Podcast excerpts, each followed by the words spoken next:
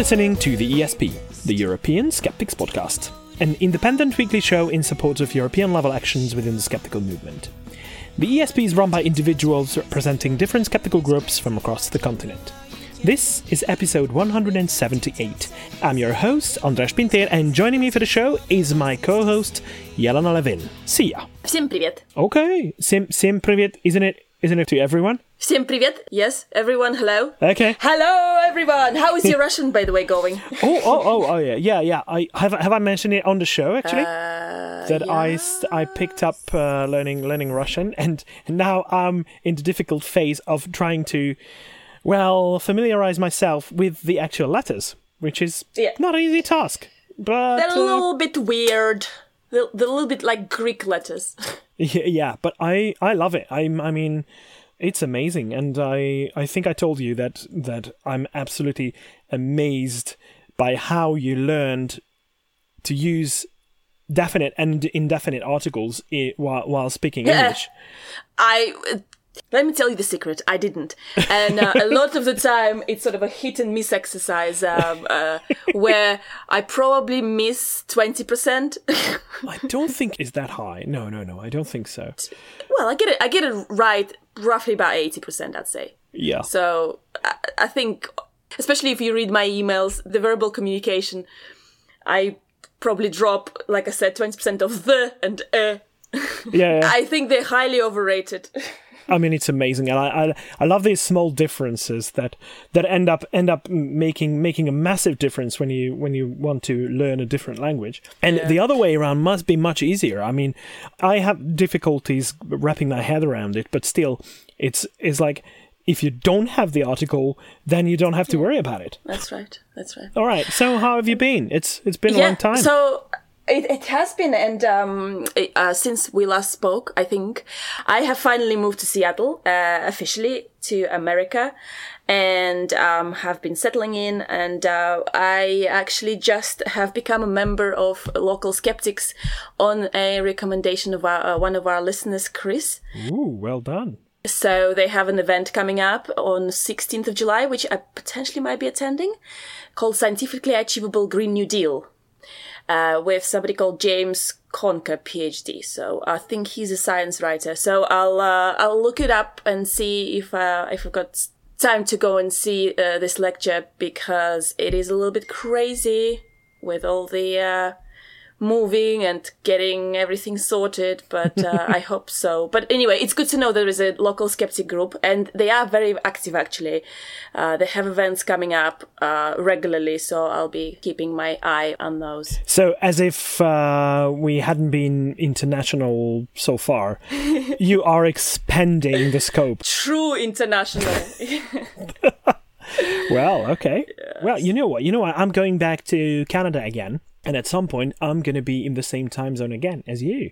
oh, okay. Well, that's pretty good. Yeah, because well, I'll finish up in Vancouver usually. Yeah, yeah. And then Pontus will have to uh, make uh, adjustments.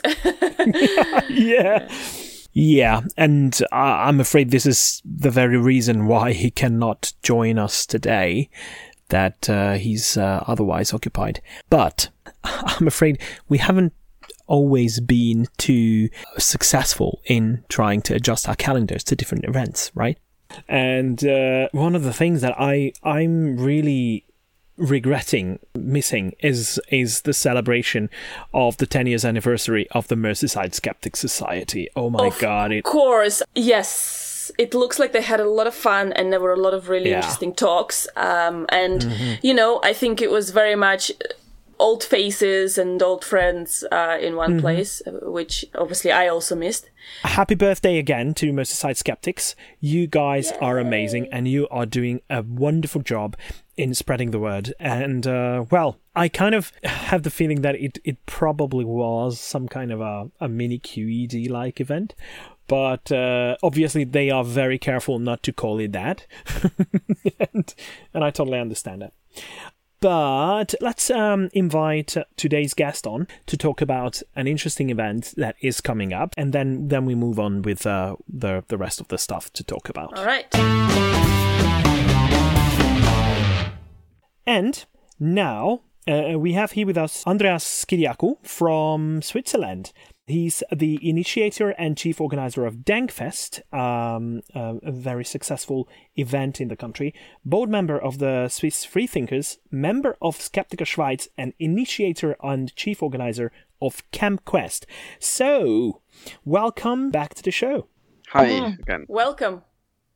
yeah, I think the first time that, that that you were on the show was for with an interview that we recorded at QED, if I'm not mistaken. Indeed, it was. Yeah. Yeah. So it's been a long time, but uh, how have you been? You've been busy, right? Um, I guess so. I mean, it's still predominantly a, a hobby to run the Freethinkers and these side events. Um, but yes, we've tried to um, get quite a few things organized. We've also relaunched our magazine. We're still doing print, but um, since a year's time now in a in a layout that um, looks nice and up to date. We call it Magazine for a Secular and Humanist Switzerland. But it's uh, published in German, isn't it? Yeah. yeah. we we do have um, an Italian and a French journal as well. They're on a bit of a smaller scale just because there's uh, not too many resources in the French and Italian speaking mm-hmm. part of the country. All right. Okay, but the reason why we invited you on uh, this time is uh, mostly CampQuest. Tell us about how it started and, and when it's happening and who's it for? Well, CampQuest is a, a summer camp for kids between 9 and 15. We have basically copied an idea that started off in the States and then found its way to Europe through the UK. In the States, a number of secular, uh, humanist uh, minded parents were a bit fed up with the situation that basically you could only send your kids to Bible camps. Yeah. And so they thought there needs to be some alternative. And uh, they started to come up with ideas how to fill a week with program elements that are fun for kids.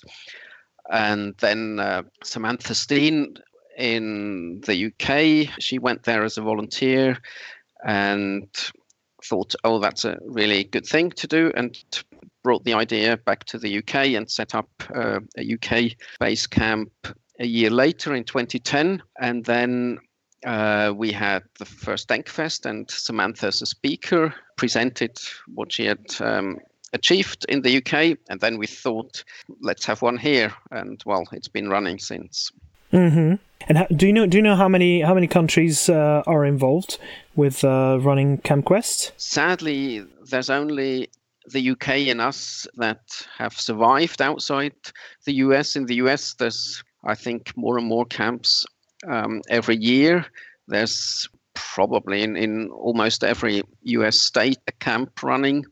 There were camps in Norway, in Ireland for um, one or two years, but because it's always quite a bit of work to find a bunch of six people or so that have time in the same week to set it up again. And of course, you need the location and, well, interested kids as well so the others have sadly gone out of operation because the workload is quite high. Are you still so the organizers in these two countries? Are you still in touch? Do you do you work together still? With the the US, you mean? Well, loosely, there is a, a Facebook group for CampQuest leaders, and so um, we sometimes join in um, into discussions the connection is rather loose. So I mean, we, we're sort of entitled to use the logo, and they trust us that we we use a similar or that we base on on a similar idea that we don't um, drift off content wise. Mm-hmm.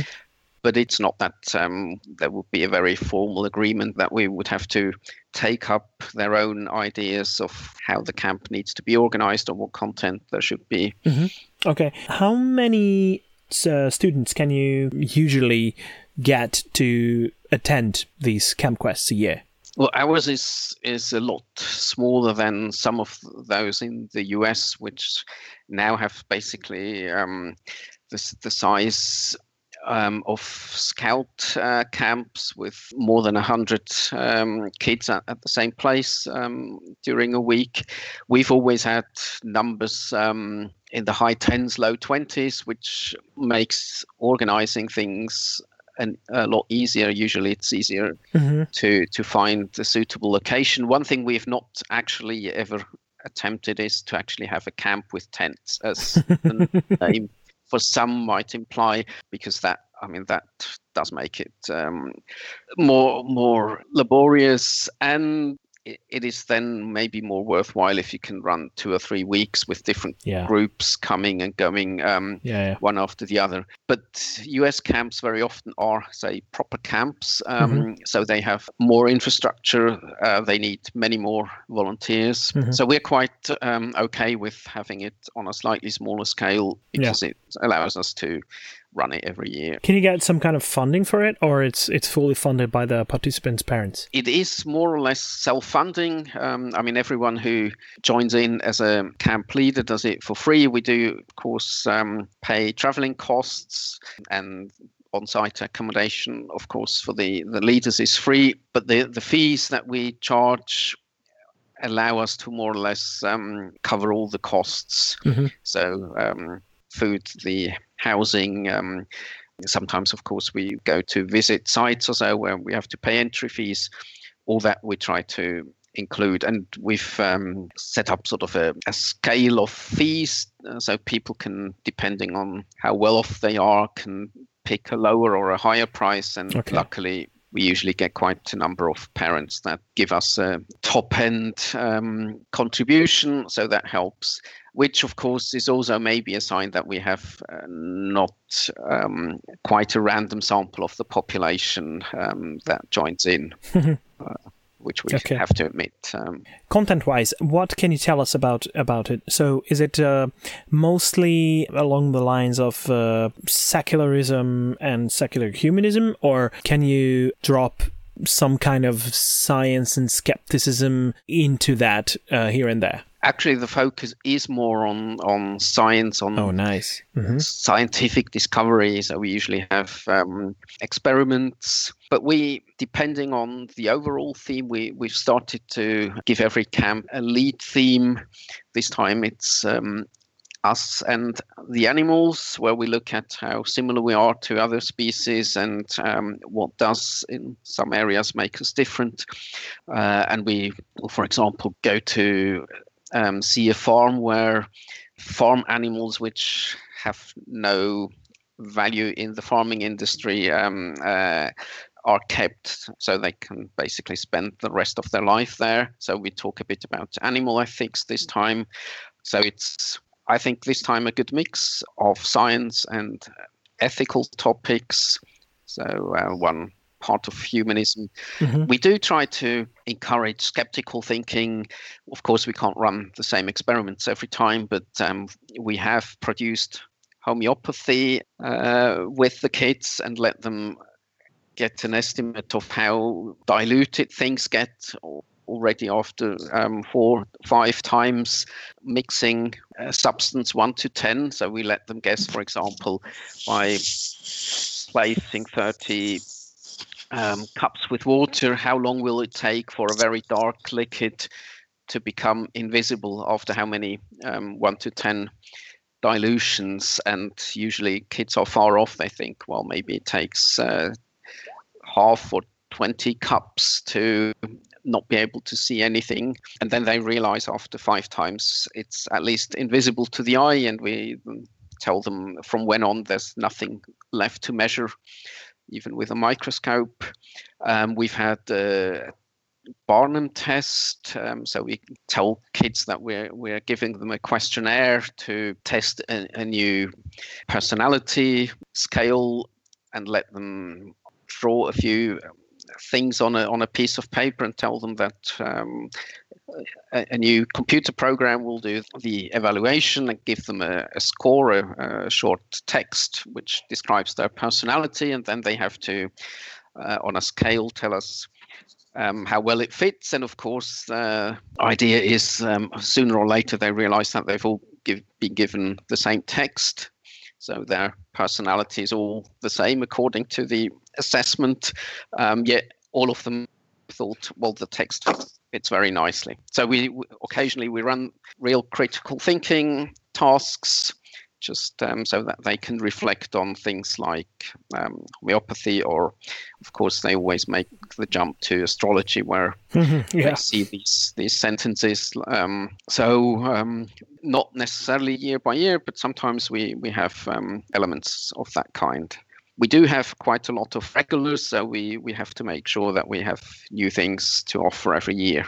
Otherwise, they get mm-hmm. bored. That's really cool. I just wanted to uh, ask you quickly about another great event uh, called Denkfest. Uh, I believe the last one took place in 2017. And looking at the program, you had quite a selection of speakers uh, there. Um, am I understanding that it was in English or some talks were in English? Denkfest is our only event that we try to run, or we do run bilingually. So it's German and English with simultaneous translation uh, in both directions for all talks. That's that's excellent. And uh, when are you planning on putting up, if if at all, uh, the um, the next Denkfest? It's been two years now, I think, since the last one. Yep, we are in a in a three year cycle up to now. So we started in 2011, had one in 2014, 2017. So the third is due 2020, and it will actually happen 4th till 6th of September.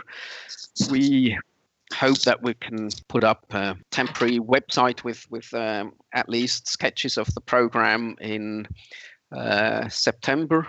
And uh, it will be about whether science needs fixing. Ooh. So we'll we'll look at problems of replication studies, about um, what problems exist in the science publishing industry, say with the refusal to print uh, failed replication attempts with uh, publication bias, etc., with journals more and more running um, on the pay to play principle. So um, there are certainly worrying aspects in, in science publishing and we want to bring this up, have speakers and panels on on these it's, topics. Do you could you can you reveal any names yet? I know it's very early and you haven't even done the sketch program, but no, because we're we're still um, we've only started to reach out. So um, I mean, we have to start with setting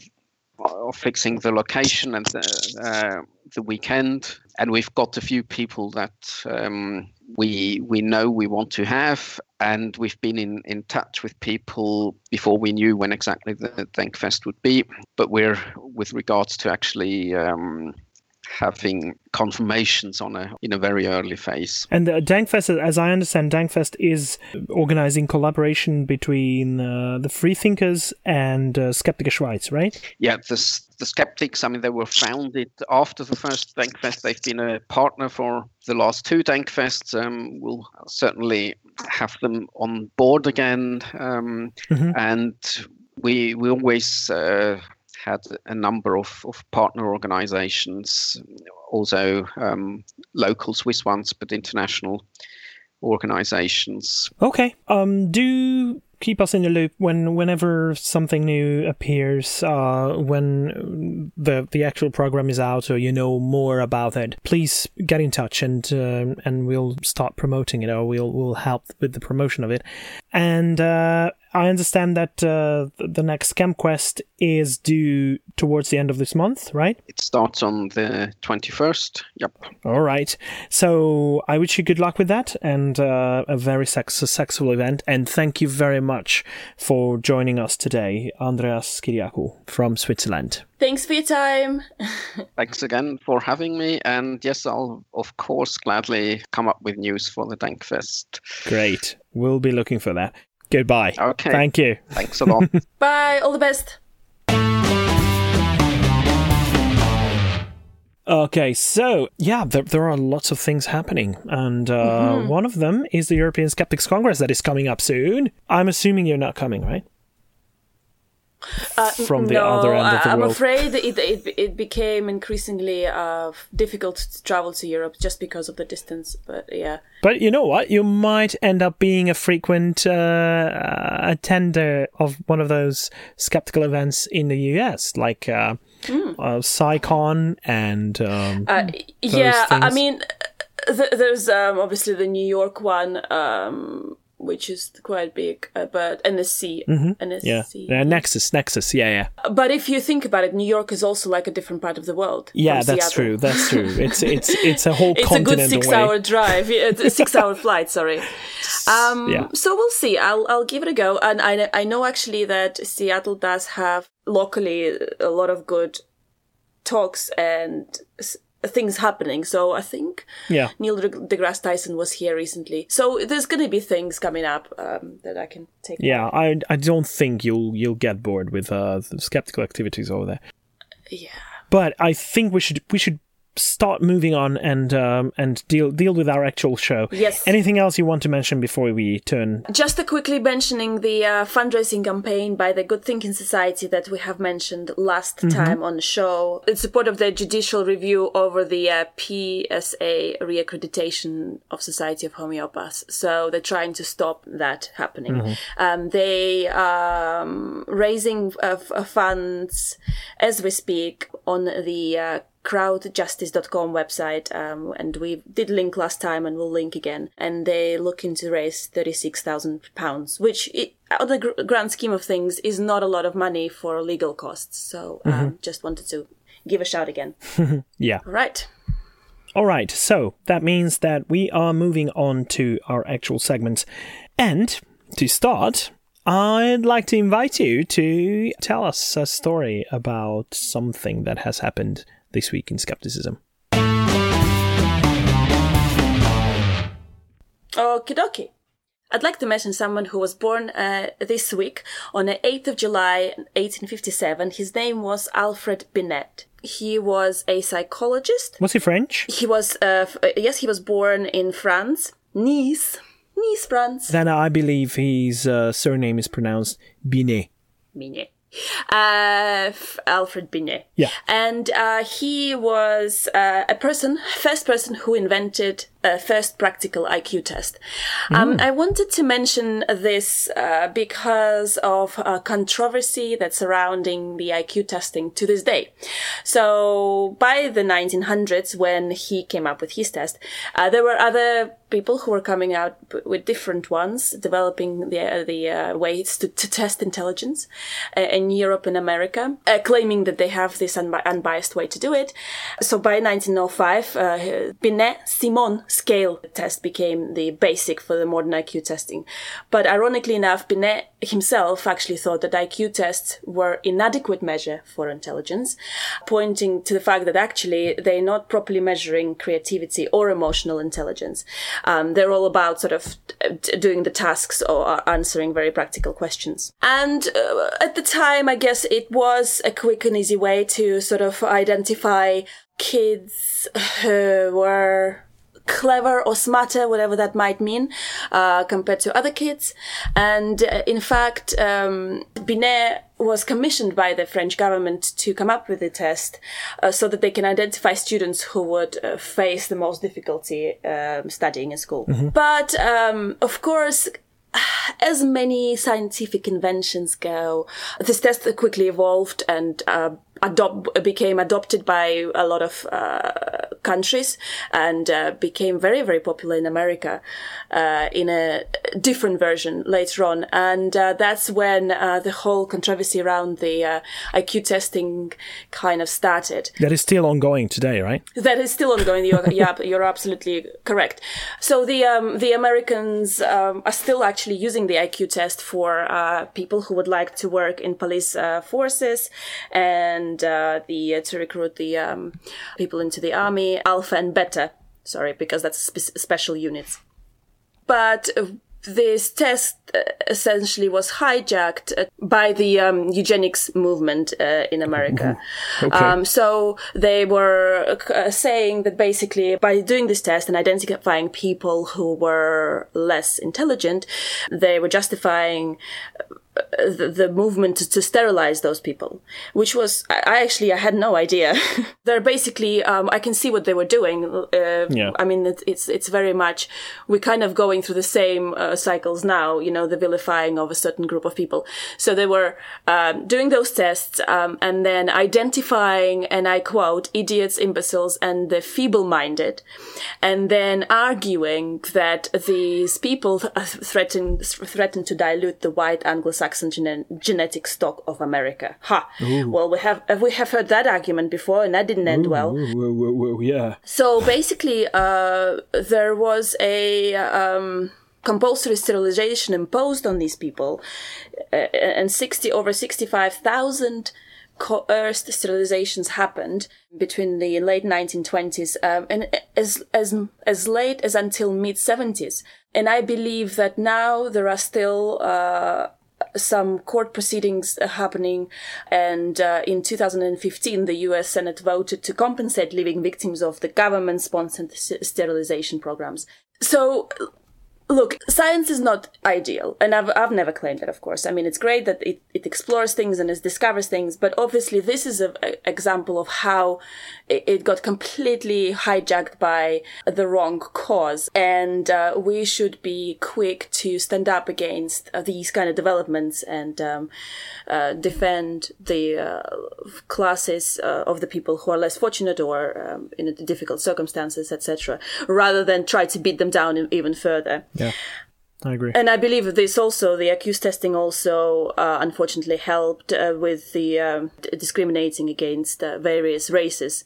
They're specifically mentioning Hispanics uh, and African American uh, races. Mm-hmm. I mean, this is this is why we need measurements, and this is why we need standardization, because uh, th- there will be very sensitive findings emerging and, and then there will be sensitive discussions having to be made but, you know, uh, shying away from actually measuring things like intelligence uh, just because it could have serious negative implications on societal interconnections. I, I don't think it's the right way. We have yeah. to be adults mm. and we have mm. to be mature enough to, to, to face the results of, an, of, of mm. findings and try to deal with them in the mm. right way, right? Yeah, that I agree with that. But uh, I think what what is being done in the past and still is uh, happening is that these kind of findings are being used to rally people, yeah. uh, uh you know, the hate groups, etc., to promote their their agendas that are very unhelpful and discriminating. So that's kind yeah. of where the, the problem is. But yeah, I do I do agree with you. Whenever there's a, a census, do you want to to take details of someone's religious affiliations, uh, someone's racial background, or, or, or anything like that.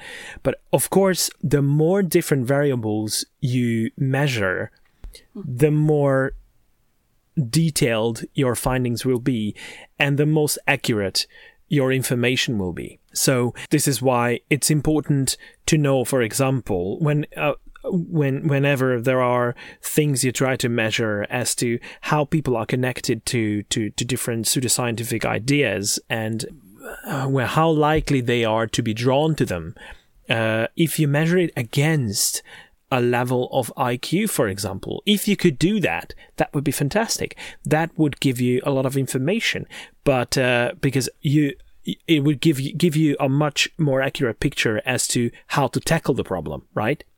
But obviously, there will be a lot of people saying that then, if you know that, you would just need to shut them out of everything, uh, those people who are below a certain level. Oh, by the way, do, do you know do you know how uh, high my IQ is? No. Any guesses? Five. Five. That I don't know. A hundred is is the average when you when you compare to the, right right the, okay. the mental age to chronological age. What's your IQ? it's below hundred. Um, according to one test that that I did ever in my life. Oh, don't upset yourself by doing these things. but the funny thing about it was that after a while, I started to see a pattern emerging, and that that pattern looked like uh, they are trying to trick me with these questions, and I started to try and and and spot the trick. So find out the those outliers based on uh, how tricky a question I thought would have been. And it turned out that they were not tricky questions. They were just asking me to to find the outlier of a certain list and uh, they were not cr- tricky questions at all. So I started criticizing the questions, and I ended up getting much much lower scores. So this is this is how I ended up with a with an IQ of eighty. They they they're not perfect, right? They're not perfect. Yeah. Anyway, thank you very much, Ilona. That's it. Yeah, no problems. oh, I think uh, we we are going to move on very quickly because uh, since Pontus is unfortunately not with us today, uh, we will have to make do without him, and that means that uh, he's not gonna poke the Pope. And since the segment is called Pontus poke the Pope, I don't allow any one of us to do it. True that. and I think we've run out of uh, Annika's reports as well, so we are moving straight to uh, discussing a couple of news items. There was a petition that that was recently started uh, to uh, a German parliament, uh, Bundestag. Uh, it's a, it's a German federal par- parliament, and um, it is calling to uh, put the homeopathic medicine through the same rigorous uh, approval process, proof of efficacy as any other medicine. So at the moment, that's not the case. I mean, the, you know, the, the proper medicine, the, medicine that, works, like paracetamol, whatever, it goes through a complex approval procedures, um, and they have to prove that these these medicine work for what they claim they work. So they treat headaches or whatever. Uh, but when it comes to homeopathic remedies in medicine, um, that is not the case. It, that are not um, fall into the same standard. And so uh, the petition is, is um, av- available for people to sign to appeal to the uh, parliament in Germany to address this issue and make it uh, uniformal. But of course, we know the impact of this would be that the, the homeopathic remedies will not be approved. So, you know, there is a ramification. I'm a bit surprised uh, of how little signatures they need to get an attention. It's only 800 signatures, but, you know, if that's what it takes, then that's great. Um, and they've already reached 668 and we will link it in our show notes if anybody would like to go and uh, give their voice to this petition. I am not quite sure if if you can sign it if you don't live in Germany. Um, uh, it asks for the first name, last name, email. And the postcode. So I'm I'm pretty sure that it's it's only for German citizens because of that, or people living in Germany. But it's a good example of of what's been done in Germany and can be done in other Yeah. countries as well. Um, I think I believe for England these numbers should be much higher if you want to uh, appeal to Parliament or get their attention. It, it'll be more than 800 signatures that will require, but obviously they're more efficient in Germany. Well, for our country, it's it it wouldn't happen even without a hundred thousand signatures. Oh well, that's yeah, but you're you know Putin is in charge there, so you you know yeah. you just have to go through him. Oh yeah, everything has to go through him. Uh, more on that later.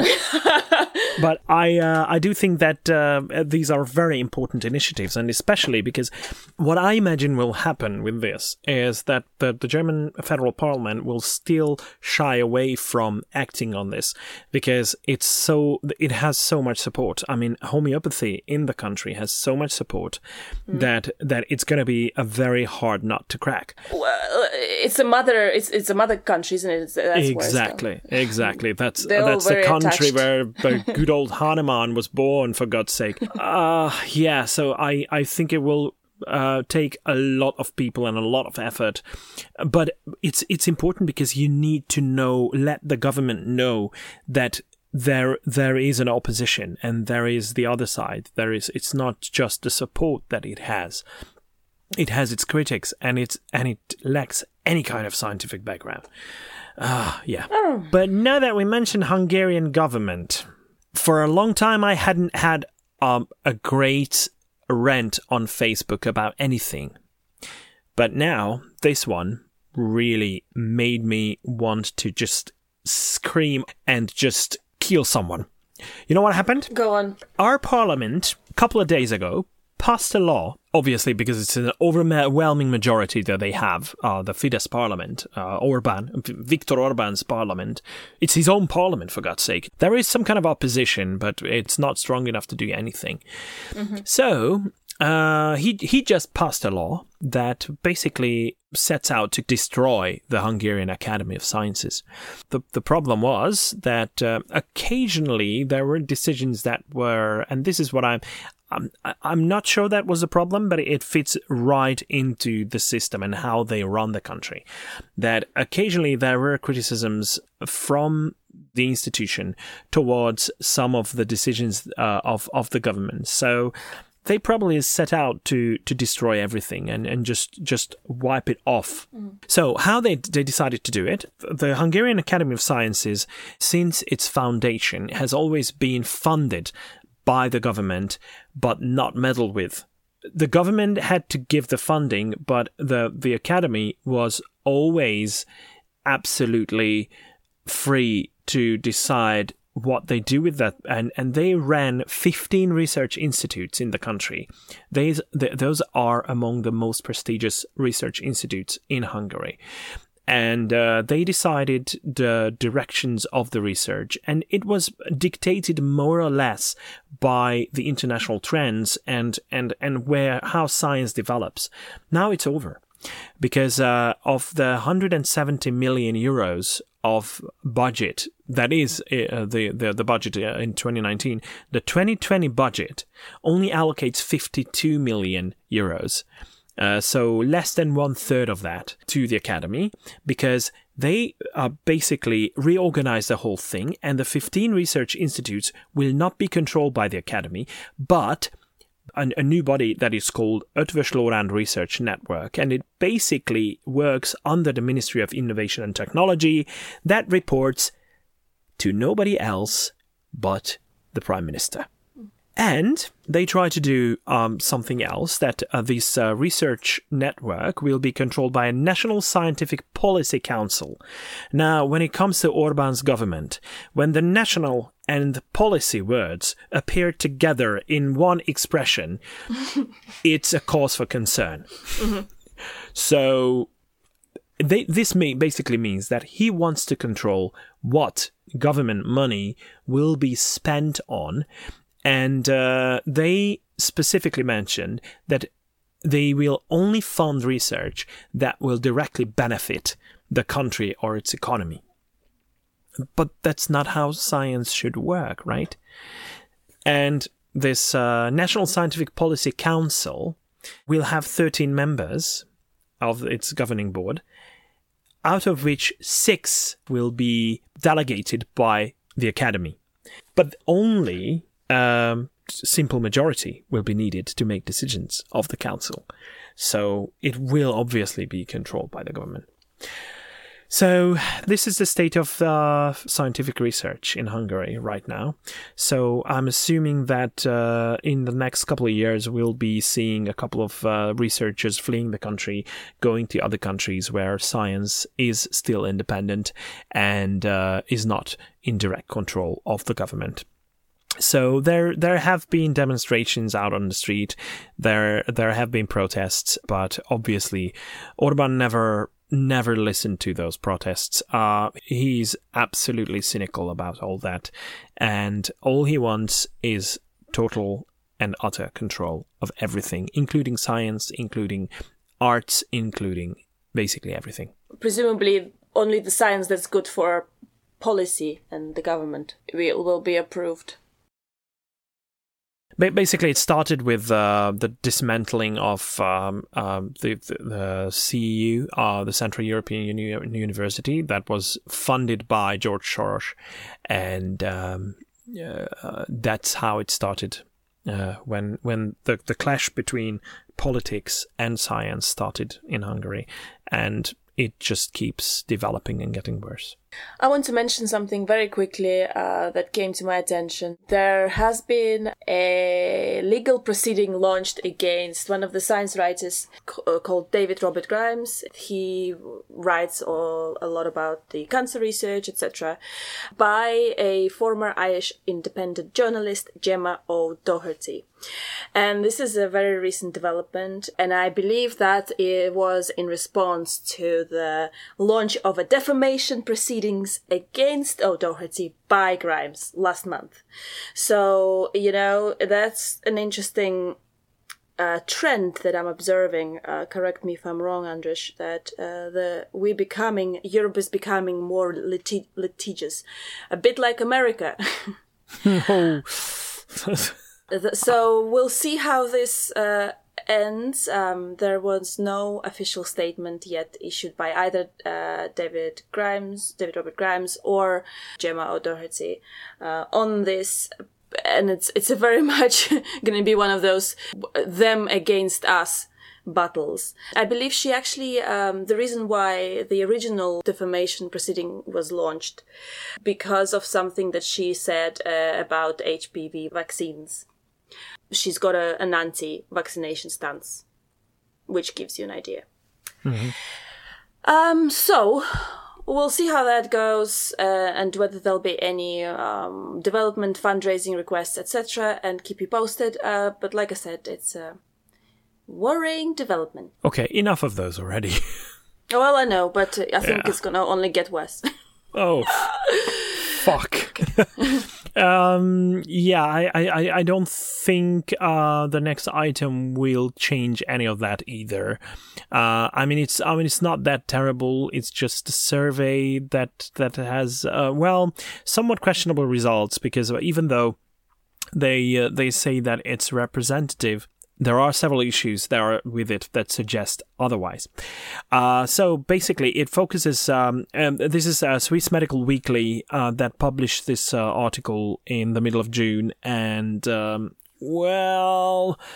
It uh, goes into detail into uh, how Swiss pediatricians uh, use and what, what their approach is to complementary medicine. first of all, complementary medicine is not a broad enough area to, to do such a survey, I think. Uh, complementary and alternative medicine is what what we uh, what usually is measured because it's it's it's under the same umbrella, uh, and I like uh, the the way that um, uh, Edzard Ernst calls it. He calls it not CAM, which is complementary and alternative medicine, but SCAM, which is so-called mm. alternative medicine, and I like yeah. the, the the play with the words because it really is a scam uh, most mostly. So it's it focuses on Switzerland, and uh, the surveyors approach uh, 1,890 pediatricians in the country, but uh, only 640 of them replied. Two thirds of them were female. And aged between uh, 35 and 55 years. Obviously, they had to be trained as pediatricians and had to work in practice, which is which is a good start. I mean, uh, that's that's pretty good. They predefined a couple of subgroups so that that that they can identify the different um, levels of um, the, the, the Society of Pediatrics, and the Swiss Medical Association helped them with the register, their register, and they they try to assess the representativeness of the survey. However, the findings are pretty interesting, but I don't think they should be trusted as accurate based on the things that I just mentioned. Uh, so, first of all, according to these uh, the, this survey, about 23% um, of uh, the pediatricians in Switzerland had previously attended any kind of uh, CAM training including phytotherapy, homeopathy, acupuncture, traditional Chinese medicine, and anthroposophic medicine. Uh, those those are among the, the the ones mentioned.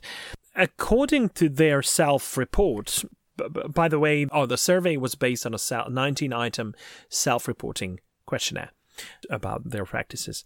So 16% of them provided scam uh, services. Oh, scam. I keep keep calling it scam, but uh, but I'm going to follow um, example on that. So 16% of them provided scam services to their patients, and 65% of them were interested in scam courses and training. They say they reported that 97% of their patients uh, asked them about these practices.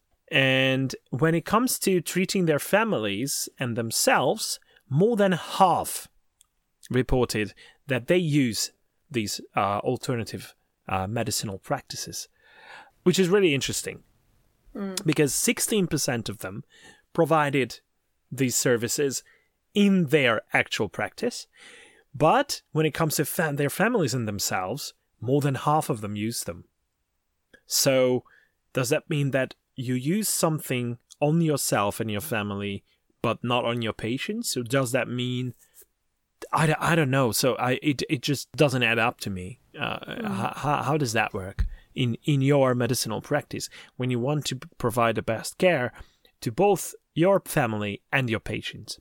anyway, it's just something when when you read the uh, the actual article, um, the the conclusions do not really seem to be uh, linked to to the actual numbers and uh, uh, and and the fact that this is not a representative study. So yeah, I think the most accurate thing we can say is about Swiss pediatricians using alternative medicine is that we have no fucking idea as to how it go, how it goes. But the, the the problem is that in Switzerland, uh, a lot of these complementary and alternative medicinal practices are subsidized and um, supported by the government.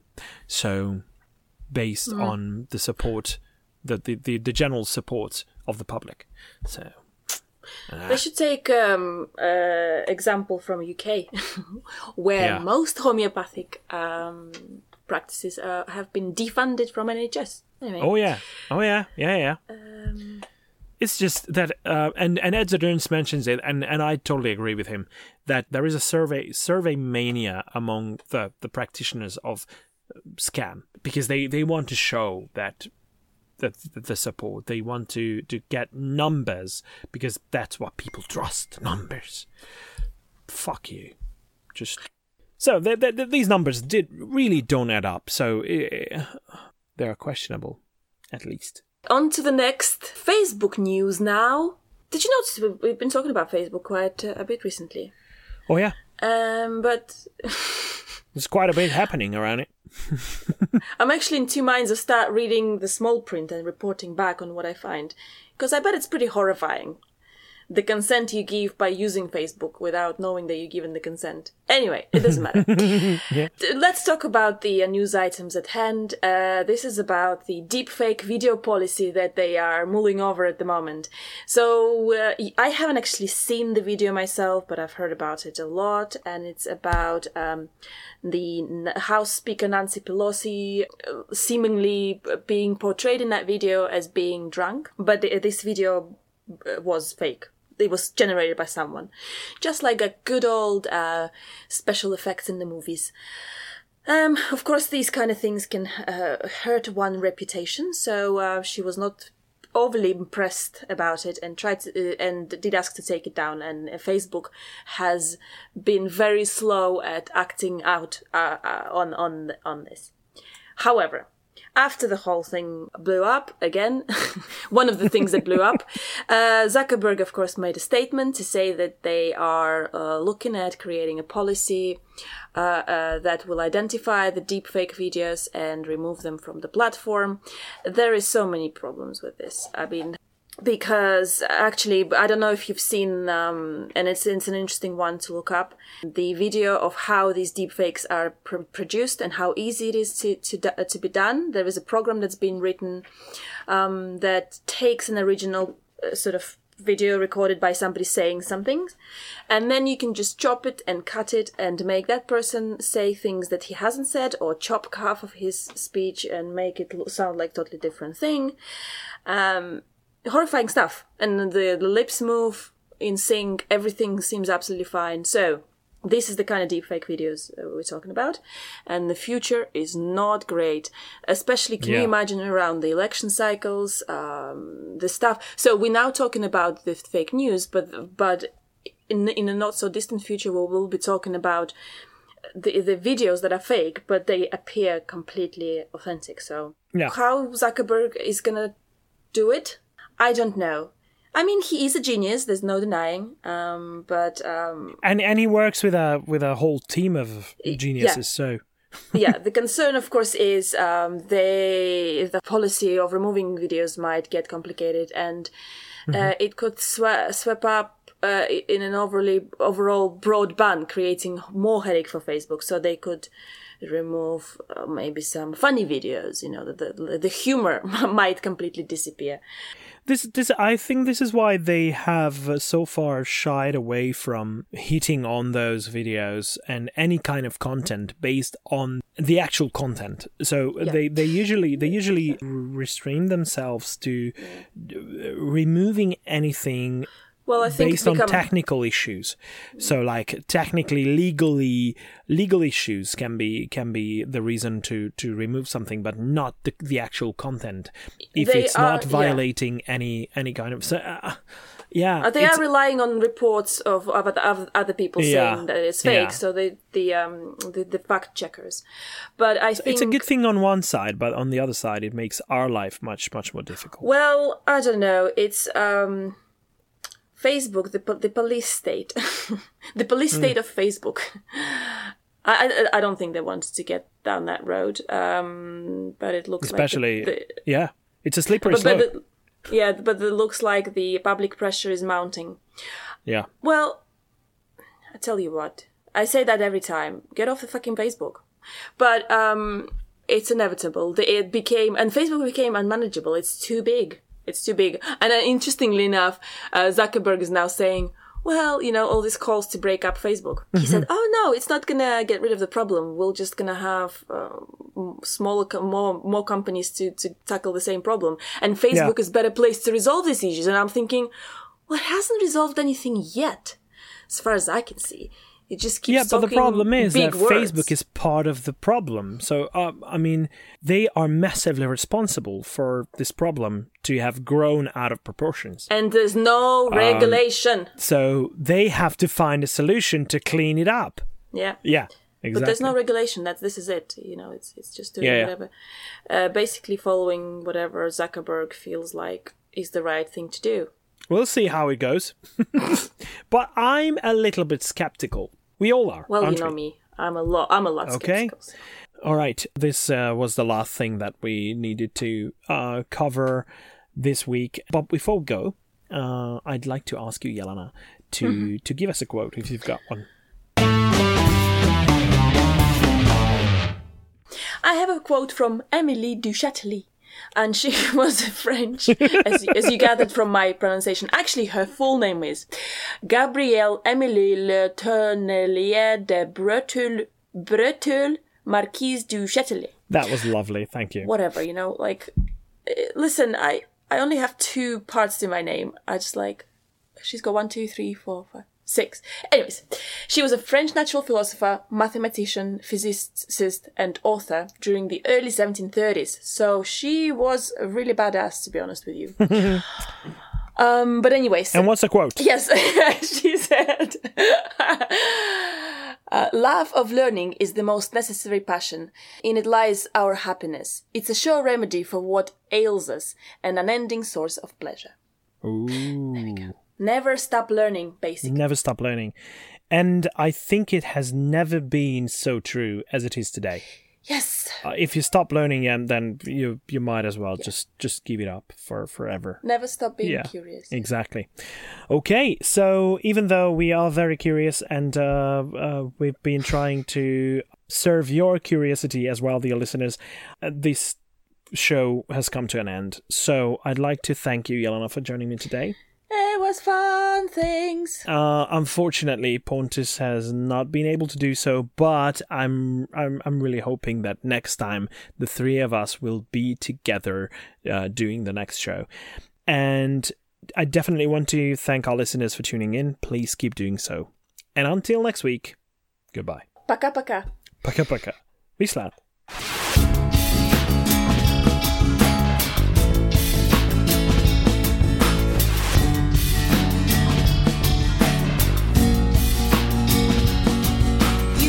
This has been your ESP experience.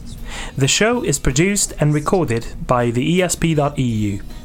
Join us again next time, but until then, please send your feedback, comments, or death threats to info at theesp.eu. We would also love to hear your ideas and suggestions regarding future episodes, as well as news from your country of residence that might interest others across the continent. If you have a local event or organization to promote, please don't hesitate to let us know, as we are more than happy to help.